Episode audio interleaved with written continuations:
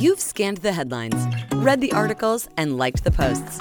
Now listen to the experts themselves in the Future of Work podcast, presented by allwork.space.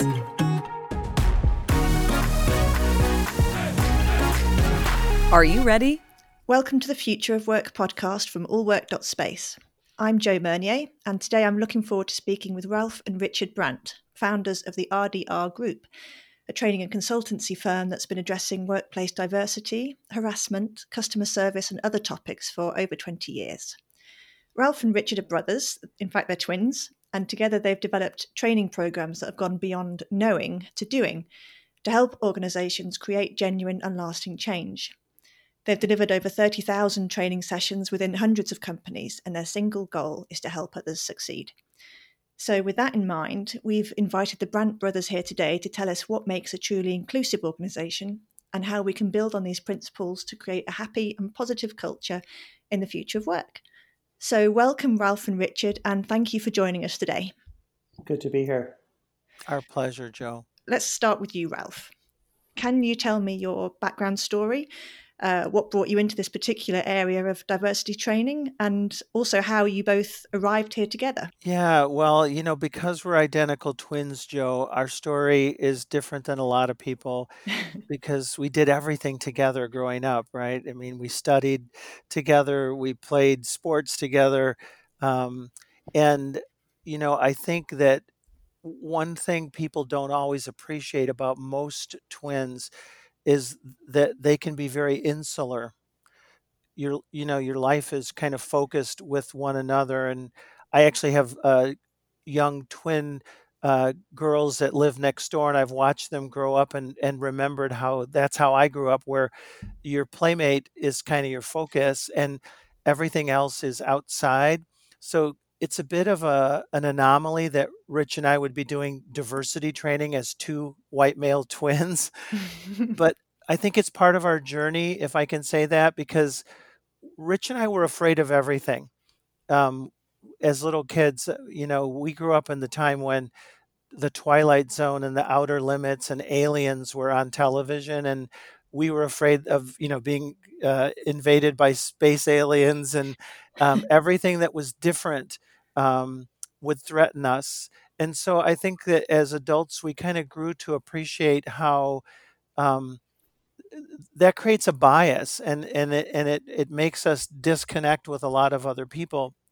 And mm. part of our journey has been learning to be accepting of people who are of different ethnicities, different um, generations, different religions, different sexual orientations. So, because we've kind of lived it, um, and because white males are really the the people who need this, in at least in America, but I'm going to say probably around the world, um, we've we've kind of been uniquely positioned, I think, to address these issues and.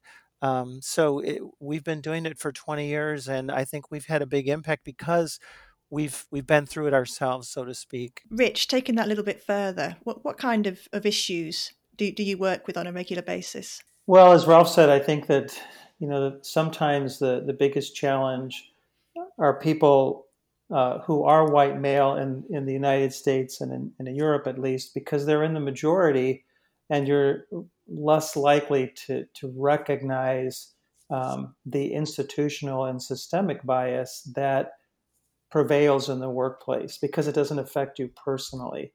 And I think that there is a real power um, in walking into a class on diversity training and seeing the instructor being uh, a baby boomer, straight white male, because um, there's a relatability. I think that the the I think Ralph and I can share our story, and it can give everyone hope. You know, the, the people who are uh, minority groups and women, people of color in the workplace, um, and, and it also can give the majority hope that can that change can actually take place. Mm-hmm. And that's what we try to teach people: is how does that happen? Like what what needs to change?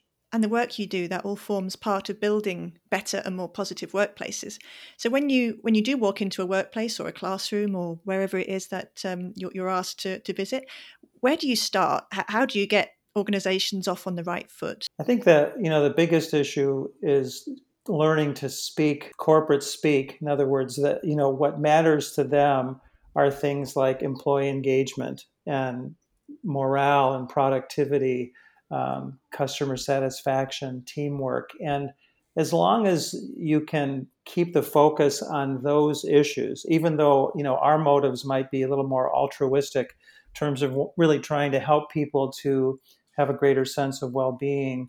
Um, I think if you can try and show that there's a measurable effect in terms of um, improving those particular outcomes of employee engagement and productivity and customer satisfaction, then you you end up getting people in leadership in corporate America to listen. And Ralph, you mentioned before that we're living in a very multi generational culture. Um, and with Generation Z now entering the workforce, um, some genera- some organisations have five generations working alongside each other.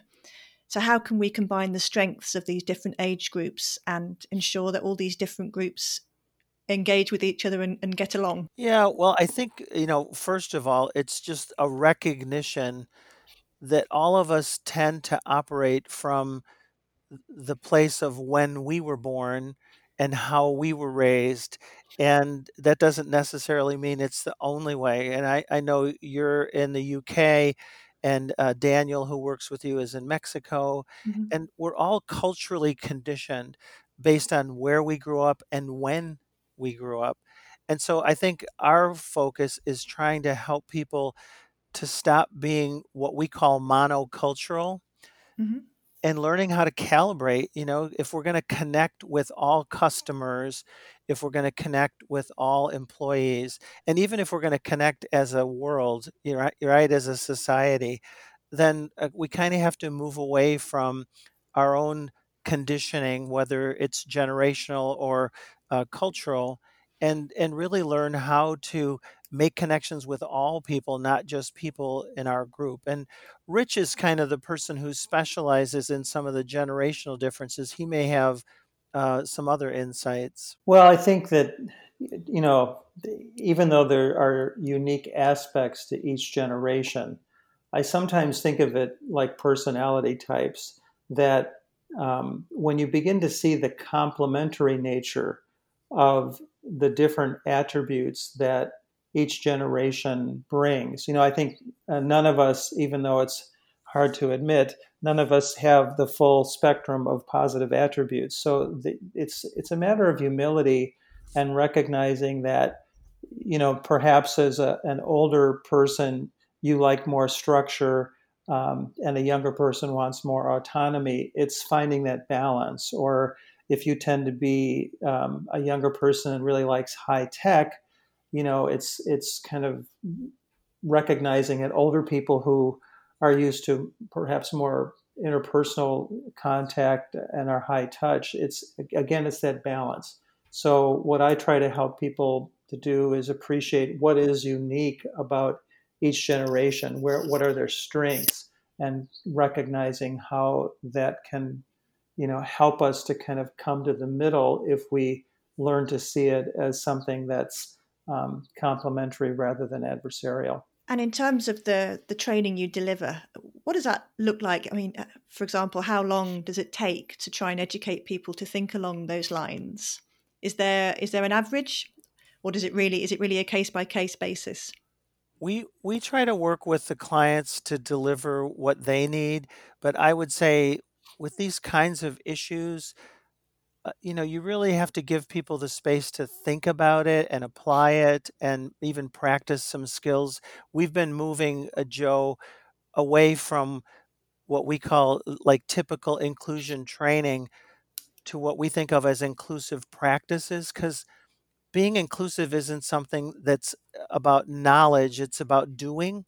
Mm-hmm and and so we're trying to get people to focus on behaviors that they can practice in the workplace and you know outside of work and um, and for us i would say a, a, a good uh, time frame is a day but now with what's going on in the world with the, the crisis the, the pandemic we're having to do virtual trainings and think mm-hmm. about how do we connect with each other virtually and the time frames obviously are shortened so we're doing uh, 90 minute sessions online that are uh, two days back to back and you know just enough to give people the skills but you know not to overwhelm them when they can't meet in person. Mm, absolutely. It must be quite difficult for some people and particularly with the different generational attributes it must be quite difficult for some people to to work in that sense virtually when they're much happier meeting on a face-to-face basis yeah, I don't know whether you uh, watch SNL, Saturday Night Live. You know, it's it's a comedy show here in the states, mm. but they they did a little bit on it uh, a couple of weeks ago, just showing how older people are challenged by technology. So they were on a Zoom call, and you know, a couple of the older people, you know, couldn't figure out if someone could hear them or see them, and I think that might be the biggest uh, in terms of the generations one of the biggest uh, differences is that younger people are so adept at technology and and um, and willing to just dive right in. I think uh, the older generation sometimes can be a little bit um, averse to it because they they do uh, prefer the personal live interaction. And actually, and change is one of the big issues yes, that, um, that you right. both deal with. So this uh, current uh, COVID nineteen situation has really uh, introduced massive change for people all over the world. Um, so how do you help people with sudden changes like this? How do you help and encourage them to to adapt to change, both at work and in life? Well, there, there's a, a recognized branch of psychology now called resilience uh, it actually, I think, began in the 70s, but in the last 20 years, uh, you know, since the 90s, it's been even more popular. But you know, it, it, really recognizes that some people are better at adapting to change than others. Mm. Uh, the good news is is that it's a learned attribute. So they've looked at the specific characteristics of people who are resilient, and that's how we try and and prepare people in the workplace especially with a sudden change that might be viewed as um, unwanted. Mm-hmm. And some of those attributes, just to give you an idea, uh, one is is ownership, what they call an internal locus of control, rather than you know blaming your unhappiness on things external to yourself, recognizing that you ultimately have control over your response and attitude. Emotional regulation is a big part of resilience, learning how to not ruminate and dwell on things that activate that that alarm system in our brain called the amygdala or fight or flight. Um, how to stay calm, uh, and most of all, how to be optimistic, which is actually something you can learn how to do to interpret mm-hmm. life events differently, so that um, you know you have the benefit of those positive neurochemicals that can help solve problems. And I should think a positive workplace would be um, could definitely help up, lift some people up in those situations those absolutely. It's yeah. more than individual. It, you know if you can create an environment that um, tries to to uh, have these conditions as part of the corporate culture then you can help lift the the entire organization. Jo to what rich was saying you know in the current environment you know we're trying to combine um, these different concepts to, to kind of meet a need. So we believe that people can connect virtually and that workplaces that you know i think it's happening in the uk and mexico and the whole world everybody's working from home and learning how to deal with change um, is overwhelming for a lot of folks and i think this is a great time for businesses to give people support on learning the skills so that they can do their work and focus and get through this. Absolutely. And in fact, with um, allwork.space, one of the topics we address regularly is workplace wellness um, and uh, and well-being. Um, and this current situation, there's a quite a, a, high concern that a lot of people would be facing isolation and loneliness, and also potentially burnout. So, uh, how do you think people can cope with that? Again, one of the things that uh, we've tried to focus on in our business is to kind of back what we do with some scientific research. And mm-hmm. so burnout is um, largely an, kind of a neurochemical issue. You know, our brains. Uh, you know, if you think of a car running on gasoline, our brains, uh, when when there's certain when there's stimulation of certain neurochemicals like dopamine, endorphins, oxytocin, serotonin, uh, you know, you you feel energized, motivated, uh, happy, and so um, what we try to do is to help people recognize that burnout is when you stop doing certain things that would otherwise produce these chemicals. And you're kind of in this constant state of stress where cortisol is being produced and the other uh, chemicals are being inhibited. So we, we use some of the work that's been done in what they call the happiness study, a mm-hmm. movement uh, called positive psychology that looks at specific activities that have been proven to increase happiness and well-being. And they're really um, very practical things like practicing gratitude or what they call savoring, learning to um, just um, you know, when the sun hits your cheek, to just enjoy that for five seconds, like let it download, or to, you know, to be more mindful and notice things. So we kind of take them through specific activities that have been mm-hmm. highlighted in the happiness study to make sure that they do those things regularly to replenish the fuel tank. I love that. The idea of just letting the sunshine hit your cheek and just let it just enjoy it for a few seconds. Mm. That's that's Yeah, great. most people don't. And then as a result, they don't get the chemical benefits. So it, like even mm. hugging someone a little bit longer can really make a big difference in terms of your happiness levels. Yeah. We'll have to you, stick you know, to uh... Sorry, go on, Ralph. Well, no, I was just thinking on a personal level because you know rich and i have to apply this stuff just like you do you know you do a lot of learning jo i'm sure with all your guests and mm. and the work you do but we're human beings and we have to learn how to practice this ourselves right and mm. i'm sure like everyone else we watch the news it's so depressing and we tell ourselves i have to turn this off you know i can't handle it, it it's that burnout that rich is talking about right mm. and one thing that that i've been doing that I encourage everyone to do um, is to to set up some virtual calls with friends or family, and just make the call even 15 or 20 minutes just being positive with each other saying what you what you like about each other your favorite memories. We did this um, my family i've got two daughters and it was just their husbands myself um, and my wife and then uh, one of the older grandkids. And when we were just telling each other what we meant to one another i went off that call and thought i could live off of this for for another couple days if i don't get overwhelmed with the bad news you know? Yeah.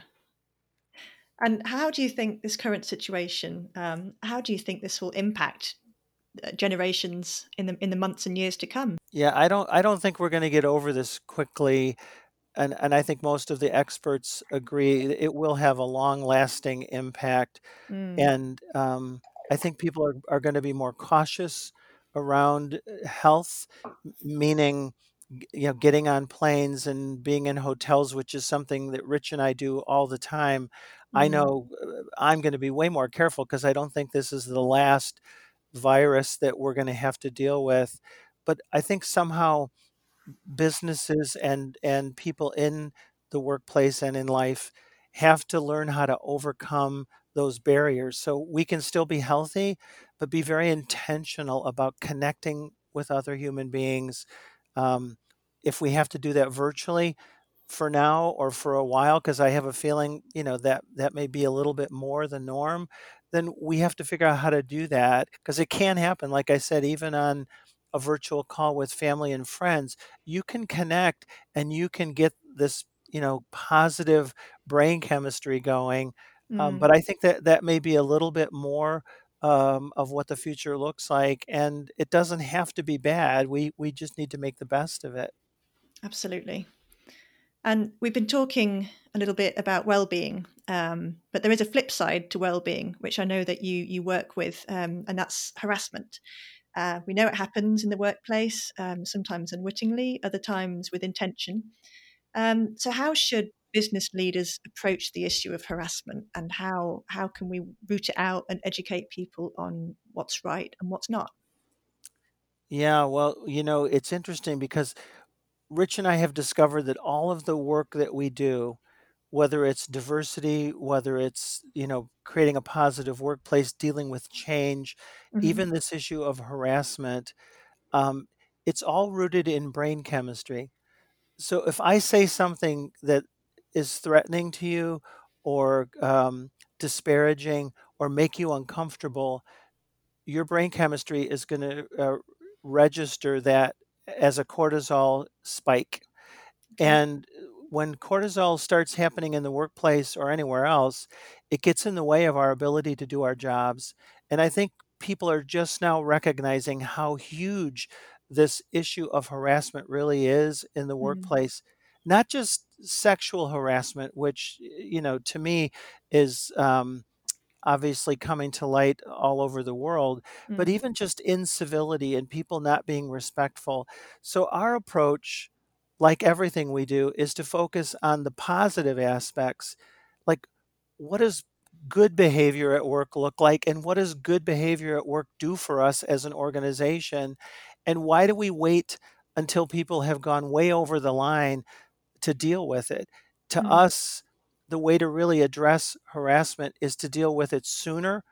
Like, we need to be telling people the minute that they're a little less than respectful, we don't have to wait till they're being uncivil or harassing, right? Mm. Yeah. And I also think we need to make it simpler. I think people get like so uh, paralyzed because they don't know what to say, they don't know what to do. And we work really hard at telling folks number one, you don't have to know whether this constitutes legal harassment. You just have to know if it makes you uncomfortable. Mm.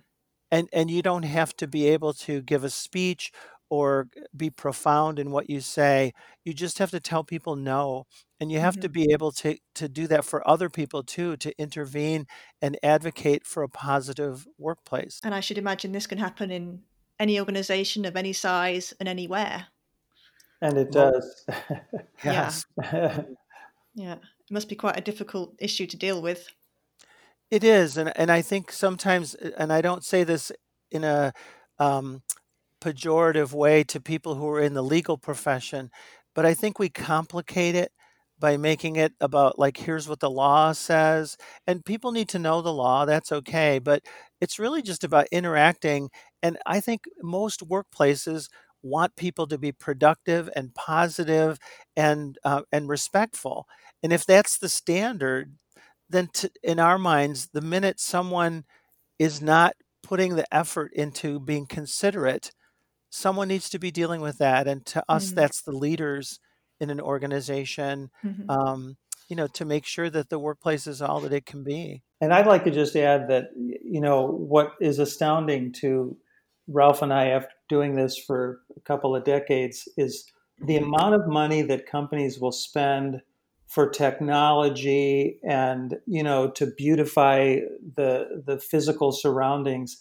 And yet, you know, so many corporations are very reluctant to spend what's needed to help people have the skills to be able to um, have a better attitude, to um, to learn how to interact differently. These things can be learned, and unfortunately, they're not often learned before people get to the workplace. And I think you know the really best organizations that are recognized globally will invest in soft skills to help people treat each other in a way that's going to create a more positive environment. And Mm. um, I think the younger generations, uh, I think, even appreciate that more. That's interesting. And and what you said just then about learning the soft skills and looking ahead, how do you think workforces will change in the future of work? Will we naturally become more inclusive as the years tick by, or is this something that we as humans must always work at?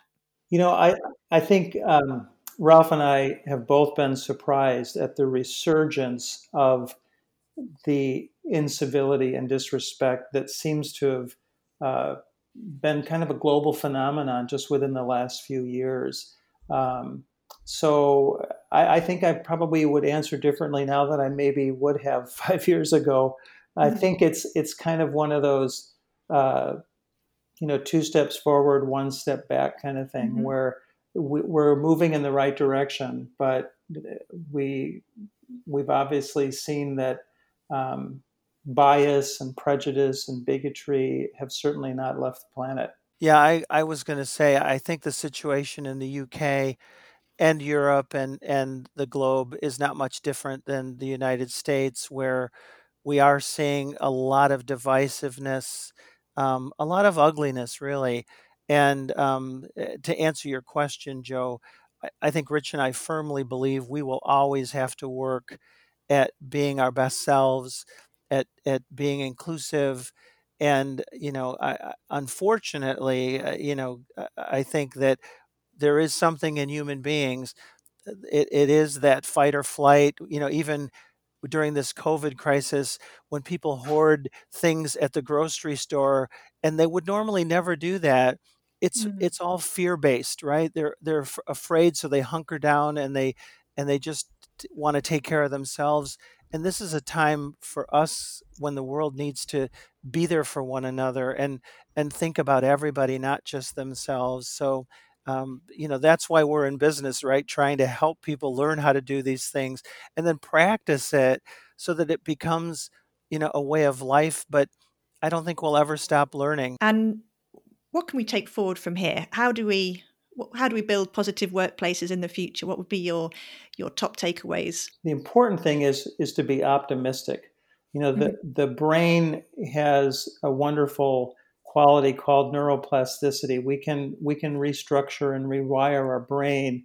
This is why it's important to isolate specific behaviors and practices and engage in those because you can have a different attitude. You can learn to be more other centered, to be more optimistic, and mm-hmm. um, and I think that there's been advances, um, you know, in the fields of psychology that that are really creating a new frontier where where people are excited to learn ways to um, to create the kind of positive workplace that allows them to enjoy a greater sense of well-being. So I think there's reason to be optimistic.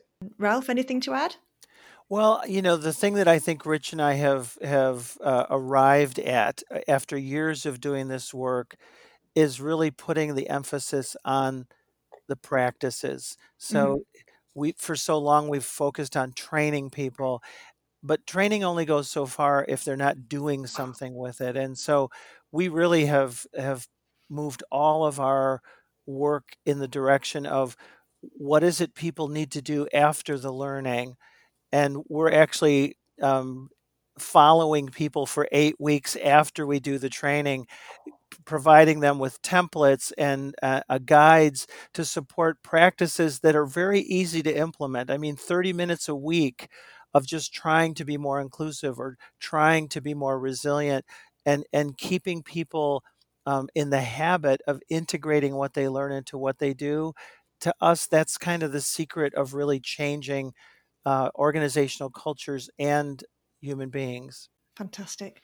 Well, just before we close out, um, can you tell us where people can find out more about, about you and your work at the RDR Group? Well, our website is just rdrgroup.com, and okay. you know there are videos and and um, articles and just information on how to access the virtual trainings that um, we offer, and um, and you know the, the like I said, the good news is we've seen people change. We can really make a difference um, when people are committed to to the practices. And and I'll add to that, Rich. Anybody who's interested in seeing what we do, we can do a virtual preview.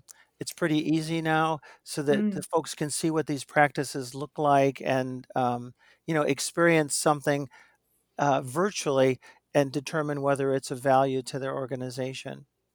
And that's one good thing that's come out of this situation is that you can now connect with people all over the world i should imagine virtually. That's absolutely. Yeah. superb. Well thank you ralph and richard. Thank you so much for joining us today. I've really enjoyed hearing your views on on building and, and sustaining positive and inclusive workplaces. So thank you for joining us today yeah our pleasure jo really thanks for having us yeah and thanks for giving a platform to these kind of ideas you do a really important work Thanks, Jo. Well, we hope we hope to have you back on the podcast again soon. Thank you. We'd Thank you. It.